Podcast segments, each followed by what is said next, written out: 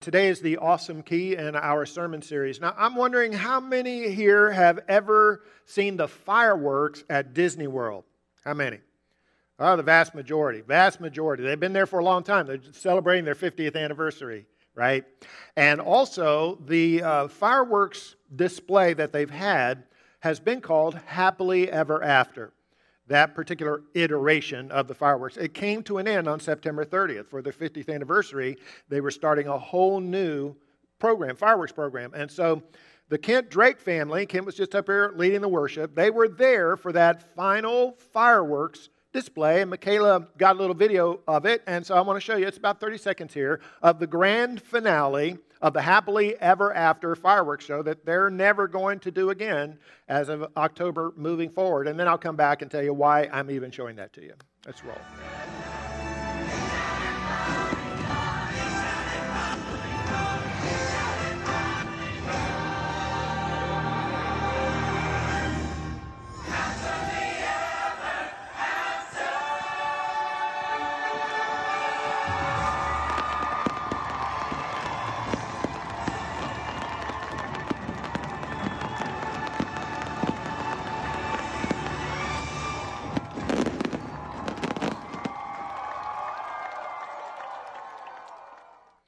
Now, the Drake said they waited five and a half hours in front of the castle to see that fireworks display. You know, you have to get your spot early. And but they said it was absolutely worth it. And Michaela said when it was over, now she's a Disney girl, but she said when it was over, she had tears in her eyes. She wasn't the only one in the audience. And normally, when it's done, that's the last thing everybody bolts for the exits. But she said after that particular show, everybody just after cheering stayed there in front of the castle as if I wish it could just keep on going. Now, what is it about fireworks that we're drawn to? I want you to wonder something with me. And what I'm wondering is we're thinking about awesomeness of God today, the, the reverent fear and awe of God. I wonder if there isn't something within us that craves awe, that desires awe. And maybe that's why we're drawn to spectacles like fireworks, or movies with huge special effects, or concerts where they have these special effects on stage. Maybe there's something in us that craves that and we're drawn to it. In last week's message, we were talking about the fear of God in the sense of reverent fear and awe of God. And we used a little bit of astronomy to illustrate that. But Peter continues that thought in the section of Scripture this morning and he says, what we are to awe about God is some things that we know about God. Now, I want to get those verses before us. 1 Peter chapter 1, verse 17. He says, Live out your time as foreigners here in reverent fear. One version actually says reverent fear and awe. Uh, for you know that it was not with perishable things such as silver or gold that you were redeemed from the empty way of life handed down to you from your ancestors, but with the precious blood of Christ, a lamb without blemish or defect. For he was foreknown before the foundation of the world, but was revealed in these last times for your sake. Through him you believe in God, who raised him from the dead and glorified him, and so your faith and hope are in God. Now, there are four things we know about God that raises our sense of reverent fear and awe for God that are in these verses. And I want to take those one at a time, kind of in chronological order, not necessarily how they're listed here in the scriptures. All right, number one is awesome foreknowledge. The awesome foreknowledge of God. Verse 20, for he, Christ, was foreknown before the foundation of the world.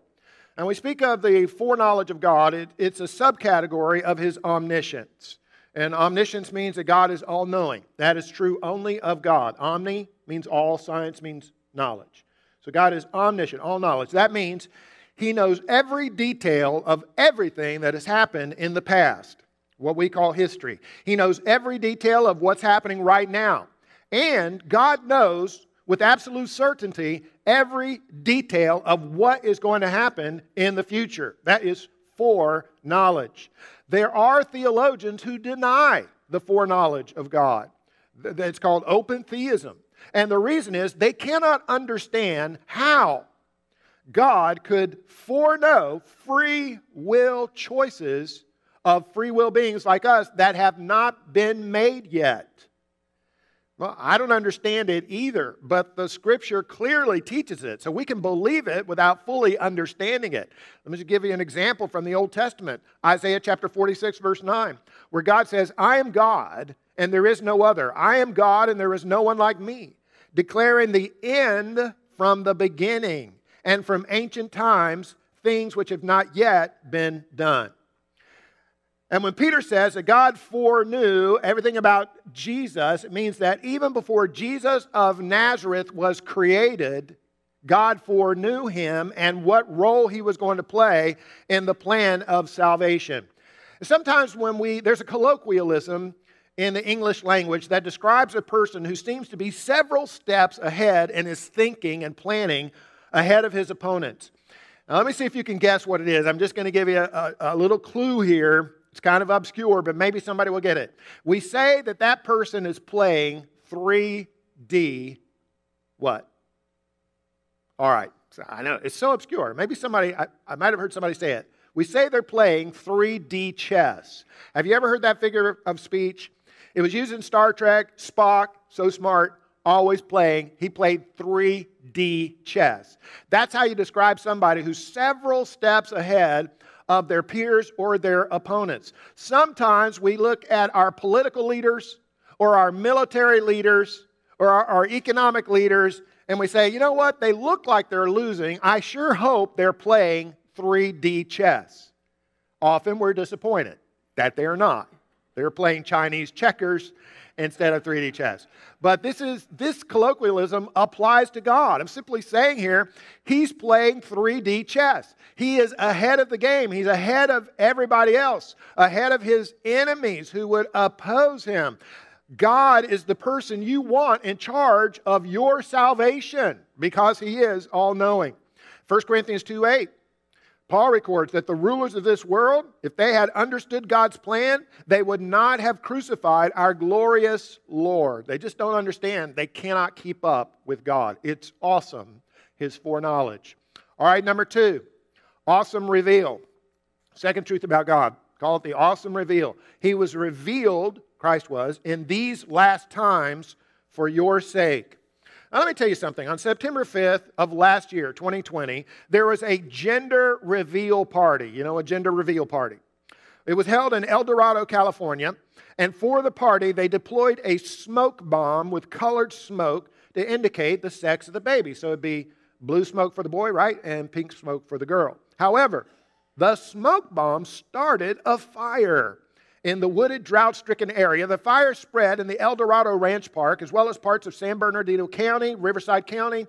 It was finally extinguished two and a half months later on November 16th, having burned 22,744 acres. Wow, that's a big reveal. By the way, it was a boy. And I did a little research. I got a sonogram of the baby. Let's show that sonogram. Yeah, there he is. parents, let me recommend parents for your gender reveal party, just use the cupcakes with the blue icing or the pink icing in the middle. Let them grow up and start their own fires later on. That was a big reveal in a destructive way. Jesus' reveal was a big reveal in a constructive way, in a productive way. Peter says it was revealed in these last times. What's that referring to? These last times. It's probably not referring to the end of times as we think of it, the return of Jesus, followed by the great judgment and then the new heavens and the new earth. Rather, these last times is the final era of time, the final epic of time. So you had the patriarchal age. Abraham, Isaac, and Jacob. You had that was followed by the Mosaic age. When Moses came, you have the law of Moses. And then you had the Messianic age that begins with the birth of Christ and continues until the second coming of Christ. The messianic age are the end times. It's these last times. We're living in these last times, the messianic age. People have been for the last 2,000 years. And Christ was revealed, meaning he was incarnated, speaking there of the incarnation. That's awesome. Just to have seen any theophany of God would have been awesome. A theophany is a physical manifestation of God. So when God appeared to Moses in the burning bush, if to be Moses and see that uh, would have been awesome. Uh, God appeared as a, a flaming pillar of fire leading the Israelites at night. That would have been awesome. The angel of the Lord, if you read about that in the Old Testament, that's usually a physical manifestation of God, the angel of the Lord. But what Peter is talking about here is the incarnation. When the Logos, the second member of the Trinity, became enfleshed in Jesus of Nazareth. And so the people who saw Jesus saw God. The people who heard Jesus speak heard God speak. And those who were touched by Jesus were touched by God. The Apostle John puts it this way in 1 John 1 We proclaim to you the one who existed from the beginning, whom we have heard and seen. We saw him with our own eyes and touched him with our own hands. He is the word of life. This one who is life itself was revealed to us, and we have seen him. And now we testify and proclaim to you that he is the one who is eternal life. The Logos just didn't decide one day, hey, I wonder what it feels like to be human. I, I think I'll give that a try. No, Peter says, in these last times, he was revealed for your sake. Again, John puts it this way in 1 John 3 5. He appeared in order to take away our sins. Awesome reveal. All right, here's a third factor awesome ransom. Ransom. Now, in some of your versions, it may have redemption or redeem, but the, the Greek word there is for ransom. Verse 18 For you know that God paid a ransom to save you from the empty life you inherited from your ancestors. And it was not paid with mere gold or silver, which lose their value. It was the precious blood of Christ, the sinless, spotless Lamb of God. God chose him as your ransom, ransomed us from an empty way of life. That's any way of life outside of God's will, outside of Christ. It's empty, it's meaningless, without significance.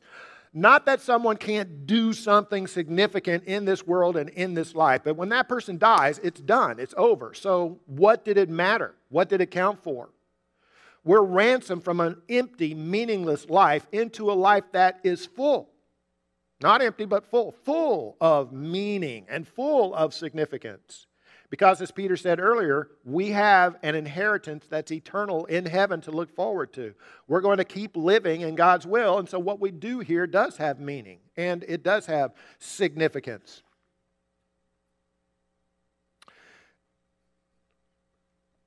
Um, he says here, he speaks of mere gold. Now, that's an interesting phrase. I've studied a lot about gold. One thing about gold, it is a metal that is almost indestructible. Now, we live on the treasure coast. So supposedly there's a lot of treasure out there. If you were to skin dive this afternoon or get on your scuba gear and you swam out there and you discovered a chest full of gold, all right, you pull it up, you polish it up, it's pretty much going to be just as valuable, really, because it's ancient, even more valuable as it was 300 years ago, because it will not be corroded. The salt water does not corrode gold, it doesn't interact as other metals do with air and with salt. Therefore, nearly all of the gold that's ever been mined in human history is still in existence. And it does have value, but Peter says here gold and silver lose their value, and he refers to it as mere gold. Now, that simply points to the incalculable value of the currency with which we were ransomed, and that is the blood of Christ. Peter refers to him as the spotless, sinless Lamb of God. That points back into the Old Testament system of sacrifices, where a lamb was sacrificed in place of a Jewish male to take his place. All of that foreshadowed Christ being our sinless, spotless means sinless, Lamb of God. J. Paul Getty was once the richest man in the world, oil baron, J. Paul Getty. But he was known as a bit of a miser. In 1976, his 17 year old grandson was kidnapped and held for a $27 million ransom, which Getty refused to pay until the, the ear of the grandson was mailed to the family, and with a note that said, you're going to continue to get pieces of your grandson until we get that ransom. And so at that point, J. Paul Getty changed his mind and he contributed to the father of the son, he contributed to his son $2.2 million of the ransom. He gave that amount because that was the maximum that could was tax deductible as a gift, $2.2 million. He lent the rest of the ransom money to his son with the understanding that the son would pay it back at 4% interest. So they paid the ransom, and shortly after they, they did so, the son was dropped off at a gas station, and he was okay other than missing an ear. And his mother encouraged him to call grandpa and thank him for the ransom. So he made the call, and J. Paul Getty refused to take the phone call. Now, compare and contrast that attitude of that grandfather with the attitude of God, who willingly chose Christ and paid a ransom in the blood of his son for our sins. And it's not as if he forced the Son, the Logos, Christ, to do this. Jesus said, No one takes my life, I give it willingly. In the Psalms, Jesus is speaking and he says, A body you have prepared for me, I have come to do your will, O God. Both Father and Son willingly paid this incalculable price for our ransom. Awesome ransom. And then there's one more awesome foreknowledge, awesome reveal, awesome ransom, and finally, awesome resurrection. Awesome resurrection. Verse 21. Through him you believe in God who raised him from the dead. Now, so Jesus was ransomed, he was crucified, but that's not the end of the story. He was raised from the dead. The resurrection of Jesus inaugurates a new creation. It's as if a seed was planted and the plant begins to grow. When it reaches its final fruition, you have an entire new heavens and new earth that are unstained by sin. So, our hope and faith, as Peter says, is in God. And the way that works is you have the Bible's declarations that Jesus was raised from the dead. The only way to explain that, those testimonies, is that Jesus really was raised from the dead. And the only way that he really could have been resurrected is that God resurrected him. So there is nothing that affirms our faith and our hope like the resurrection of Jesus, which points to that hope and faith is in God Himself. The Bible actually says right here, Peter says, that you believe into God. Uh, the word there, in, is not, in the Greek, it would be en, which translated in. It's actually E I S, ice, into. It is the same word that's used in Galatians 3.27 and Romans 6.3, where Paul says, all of us who are baptized into Christ. And here Peter says, you believe into God. Which simply points to the fact that faith or belief is one of the four gospel commands by which we enter into the salvation of God. We believe, we repent, we confess Jesus as Lord, and we're baptized into Christ.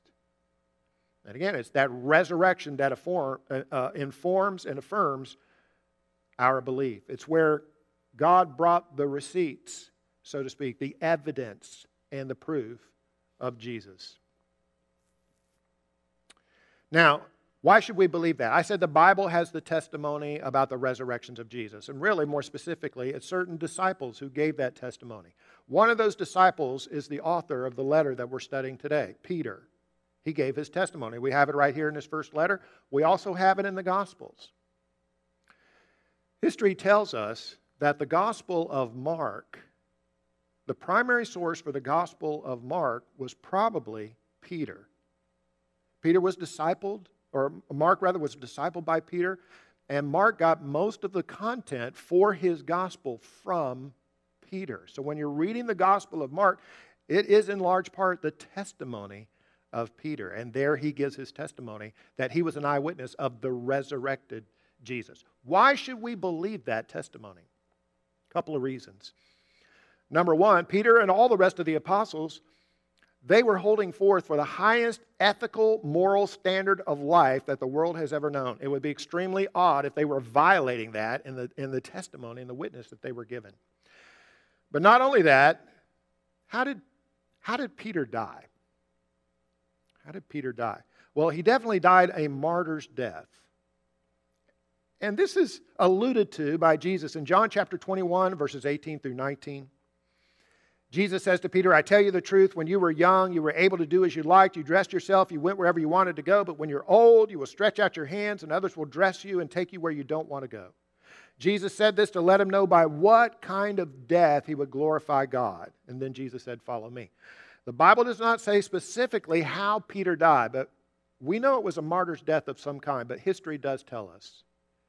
And the ancient historians are unanimous in their communication that Peter died by crucifixion during the persecution of Nero in AD 64.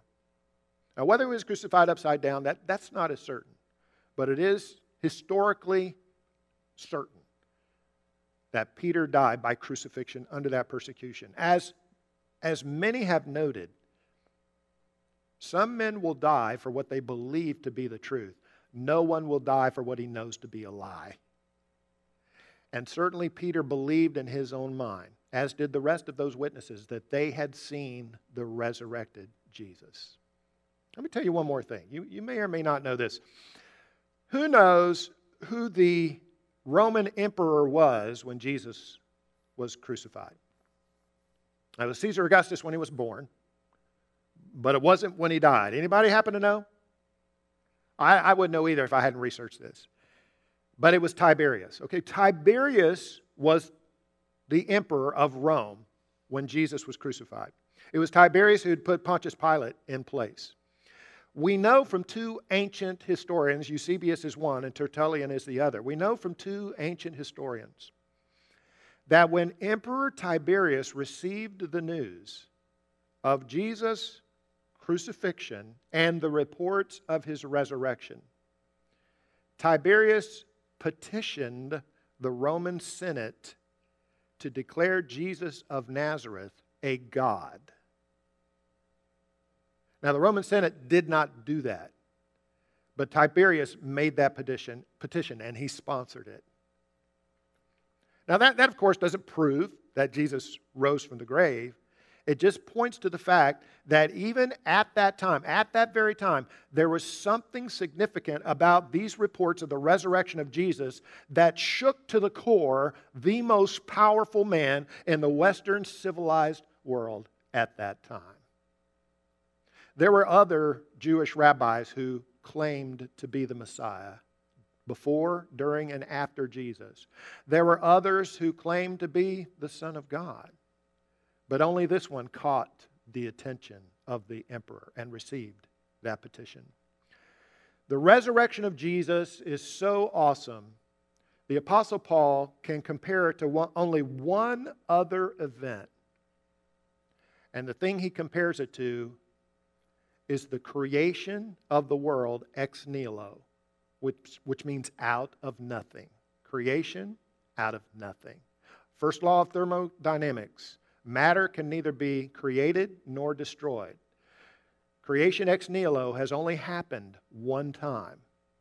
But Paul writes in Romans chapter 4 verse 17, God who gives life to the dead, that's the resurrection, and calls into being that which does not exist. That's creation ex nihilo. Awesome resurrection. As we close, would you sing this song with me? It'll probably be familiar to most of you. Our God is an awesome God. Our God is an awesome God. He reigns from heaven above with wisdom, power, and love. Our God is an awesome God. Our God is an awesome God. He reigns from heaven above with wisdom, power, and love. Our God is an awesome God. Let's pray. Our Father in heaven, we come in awe of you this morning as we've refreshed our minds and our hearts about your awesome omniscience, your foreknowledge of Jesus of Nazareth, the revelation of Christ as he was born into this world, the awesome death of Christ, his sacrifice that ransomed us from an empty way of life into a full way of life, the awesome resurrection, nothing like it in the world, only comparable to the creation of the world, but now the new creation. We love you and hold you in reverent fear and awe. In Jesus' name we pray. Amen.